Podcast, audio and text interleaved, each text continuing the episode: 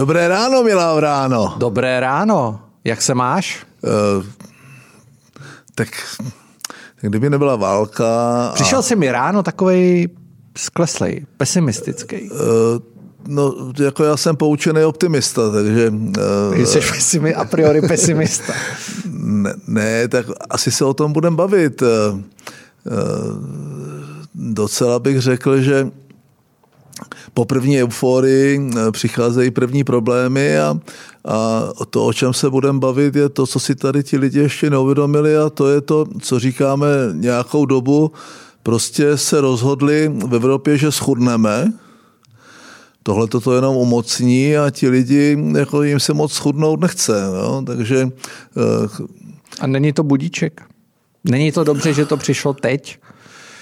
Tak s určitou znalostí dějepisu 7. třídy a historických souvislostí mě Češi připadají vždycky stejní. My jsme schopni v Nagánu skákat, jako kdo neskáče, není Čech. My jsme schopni jakoby krátkodobého vzedmutí, ale dlouho nám to nevydrží. Takže buďme optimisti a pojďme se bavit, co se děje na Ukrajině. No tak ještě než se dostaneme k těm domácím problémům a domácímu vidění světa, tak dneska točíme v pondělí ráno. Situace je víceméně pořád stejná, nicméně Ukrajinci udělali... Teď otázka je, čemu věřit. Tak já budu říkat jenom to, co je ověřený. Ukrajinci udělali nějaký zisky, vyhnali je z Mikolajeva, zničili teďka nějak pár desítek vrtulníků v Chersonu, zaútočili v Luhansku, ve městě, což je zajímavý nepochybně. Vypadá to tak, že to tak skutečně je. U Kyjeva se drží, u Charkova se drží. Putin má nějakých 95% těch vojsk, který měl shromážděný na hranicích, už v boji, a nic se neděje zatím jinýho. Jak to vnímáš? Jaké je podle tebe další možný vývoj? Nejsem vojenský analytik, ale myslím, že se všichni shodují na tom, že to už jsme říkali minulý týden, Blitzkrieg se nekoná. Je to prostě vleklá, krvavá válka, kde už si nebere ten Putin žádný servítky a jde proti civilním cílům, aby zastrašil to obyvatelstvo, odpojuje od tepla, od elektřiny, chce vyhladovět, jak ve středověku, když obléhal někdo hrad, tak chtěl ty obránce toho hradu vyhladovět. Podařila se mu jedna věc, zařadil se k Leninovi, Stalinovi a vlastně i k Hitlerovi, k největším agresorům, tentokrát už nového tisíciletí. Myslím si, že to v učebnicích nepochybně bude. Otázka, jak dalece mu to vadí a co stačí po cestě všechno zničit. Ty diplomatické rozhovory, tak od těch ukrajinsko-ruských jsem si nesliboval vůbec nic, kromě toho, že odhalili špiona. On to nakonec nebyl asi špion. Teda, to znamená, to že to možná nebyl špion, to je vidět, jak ta válka je prostě, že se nikdo z ničím moc nemastí a veškeré ty pravidla, zásady jdou stranou. Na obou stranách Rus porušil úplně všechno, všechny úmluvy o jaderné bezpečnosti, všechny charty OSN. Domnívám se, že pokud se na to obává eskalace konfliktu a vyvolání konfliktu mezi Ruskem a zeměmi NATO, tak už je jediná cesta, a to je cesta Organizace spojených národů. Pokud vůbec ta organizace má ještě smysl, a od roku 1920, nebo kdy vznikla, je ve velkém ohrožení, protože úplně k ničemu. Řeší klimatické změny a neřeší to, kvůli čemu byla vlastně i pomocí Edvarda Beneše a dalších politiků té doby vlastně ustavena.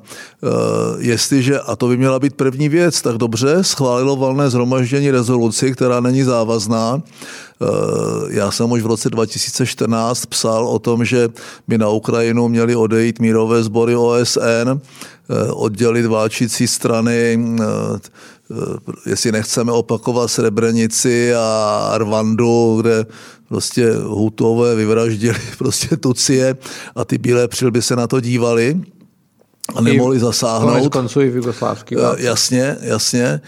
To znamená, ať ten Rus prostě střílí proti nigerijským, honduraským a já nevím, singapurským vojákům, když tam přijdou mnohonárodnostní mírové sbory, což samozřejmě se všichni obávají, ale podle mě prvních zásadách té doby to OSN mělo schválit. Já nevím, jestli je to možné. Jo. Existuje, myslím, článek 51 charty OSN, který už umožňuje v této situaci Spojeným národům, aby zasáhli. Jestliže člen Rady bezpečnosti se stává sám agresorem, tak by měl ztratit právo veta. A to je v tom článku, nebo to tam není, to já navrhuju. Prostě, když to OSN je k ničemu, to znamená, jestliže má vůbec nějaké bezpečnostní kotvy, které tady vznikly, kromě těm Bretton Woodských institucí typu Mezinárodní měnový fond, Světová banka, OECD, tak vznikly Spojené národy, které nějakým způsobem více či méně měly tu architekturu světovou držet a ty bezpečnostní otázky, tak se ukazuje, že nedrží, takže je k ničemu. Takže jedinou možnost mají, a nevím, jak dalece je to možné, kdo všechno to musí schvalovat, jakým kvórem a tak dál, že agresor člen Rady bezpečnosti ztrácí právo veta. A to je snad, aby to nebyly vojska NATO, tak to musí být mnohonárodnostní síly, nějaký ten UNPROFOR nebo něco, který by umožnil třeba zabezpečit bezletovou zónu nad Ukrajinou. To, po čem volá Zelenský, je samozřejmě řešení a jestli se budeme teď bát, tak si myslím, že ten konflikt bude jenom eskalovat. Takže by si byl pro zavedení bezletové zóny? Určitě. I ze strany NATO? To bych se trochu obával, ale... No já si říkám, proč vlastně ne? Úplně jednoduše. Ukrajina nás tam zve, Rusko tam nikdo nezval. Je to suverénní, nezávislý stát. Není to člen NATO, je to nezávislý stát. Je to prostě země, která může požádat mezinárodní společenství. Ta obava z toho, že by ten konflikt mohl eskalovat, ta si myslím, že to už jsme zatím. Případný útok na Moldovu, případný to, jak si vymyslel Lukašenko, že chce přístup k Baltskému moři, čím říká ty směšné státy, to Pobaltí, to Vladimíre Vladimiroviči, zrušme, jo? To mi tady trochu vadí. My jsme měli přístup k moři jedině, když v době spanilých jízd těch bratříků, těch posthusických hord, které dosáhly, myslím, Baltského moře, někdy jsme taky bychom si mohli přát přístup k moři. No. Ale Kaliningrad alias Královec je vlastně... je spojen s osobou Přemysla Otakara II. Jasně. Takže my bychom si mohli nárokovat Královec, nebo jen to říká Kaliningrad. Ano, tak to je další problém, pokud dojde k nějakému poválečnému, možná mírovému uspořádání, tak je docela možné, že Rusové ztratí Kaliningrad. Jako je to taková prostě takový vřet na těle Polska. Tím chci ale říct, že ty jednání nevedly k ničemu, ustavili se, nebo na tom druhém jednání se povolili humanitární konvoje, které Rusové na to normálně mastí a normálně ostřelujou. Putin, ten je někde schovaný, oni ho nějak klíčujou, teď měl ten rozhovor naprosto nesmyslný k těm letuškám, člověk už jako neví, čemu má věřit. No a... když se vrátíme k těm aktérům, k tomu jednání izraelský premiér. Tomu jsem se chtěl dostat. Já nerozumím Benetově iniciativě. Já mám strach z těch individuálních jednání těchto panáčků. Mám vždycky obavu z toho, že to Ukrajinu prohodí, že uzavřou nějaký mír, hranice na Dněpru nebo něco podobného. Takže mám obavy z toho Macronova vyjednávání v rámci prezidentské kampaně, to je spíš pro domo, než aby tím něco vyřešil.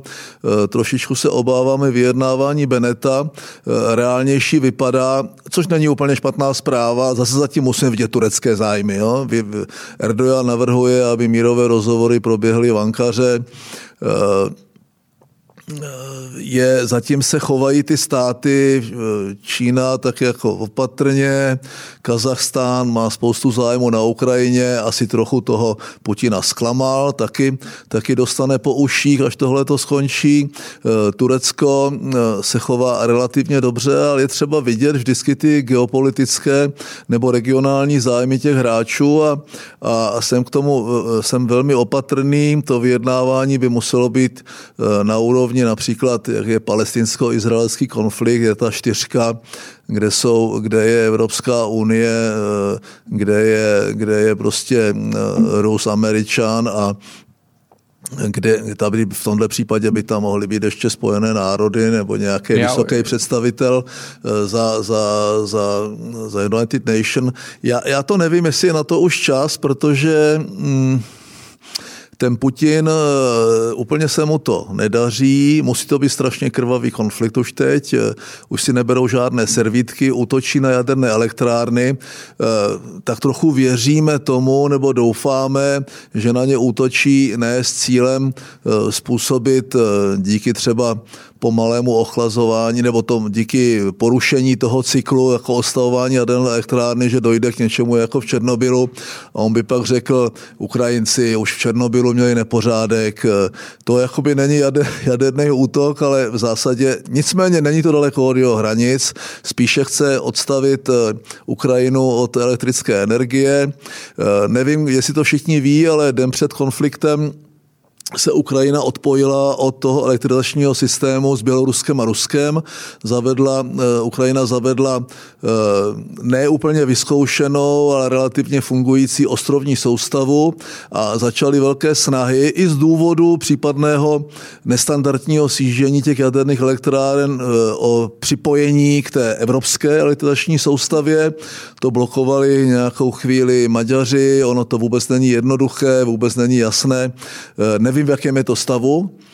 Tím pádem by byla Ukrajina připojena, nejenom ta západní část, jako je Burshtyn, elektrárna a další, ale vlastně i ta část, která vlastně není odzkoušena, aby se připojila. Tím pádem by nebyla Ukrajina bez elektřiny, ale ta zcela evidentní snaha toho Putina za prvé neustoupit a za druhé opravdu tu Ukrajinu dobít téměř za každou cenu, ta je varující, je nevím, ten konflikt začíná trochu jako táhnout. Což bude, to je jasný. No ale tam právě nastoupí ti vyjednávači a tam bych měl trošičku obavu z toho, jaký to uspořádání po té válce případně bude. Děkujeme, že jste doposlouchali Topol Show až sem. Zbytek podcastu a jeho ještě hodně naleznete buď na Gazetistu za 69 korun měsíčně, anebo také jako součást předplatného na info.cz, které stojí 99 korun měsíčně. My jsme se s Mirkem bavili hodně o tom, jak bude česká společnost reagovat na rostoucí uprchlickou vlnu, co by měli udělat politici, jak se chová opozice a co všechno to pro nás znamená, a to nejenom z hlediska našich pocitů, našich postojů, ale hlavně i z hlediska naší peněženky. A probrali jsme celou řadu věcí. Dozvíte se, jestli platí to okřídlené sousloví Angely Merkelové Wir schaffen das i v Česku. My doufáme, že ano. Děkujeme, že jste nás poslouchali a děkujeme, že nás podporujete. Mějte se hezky.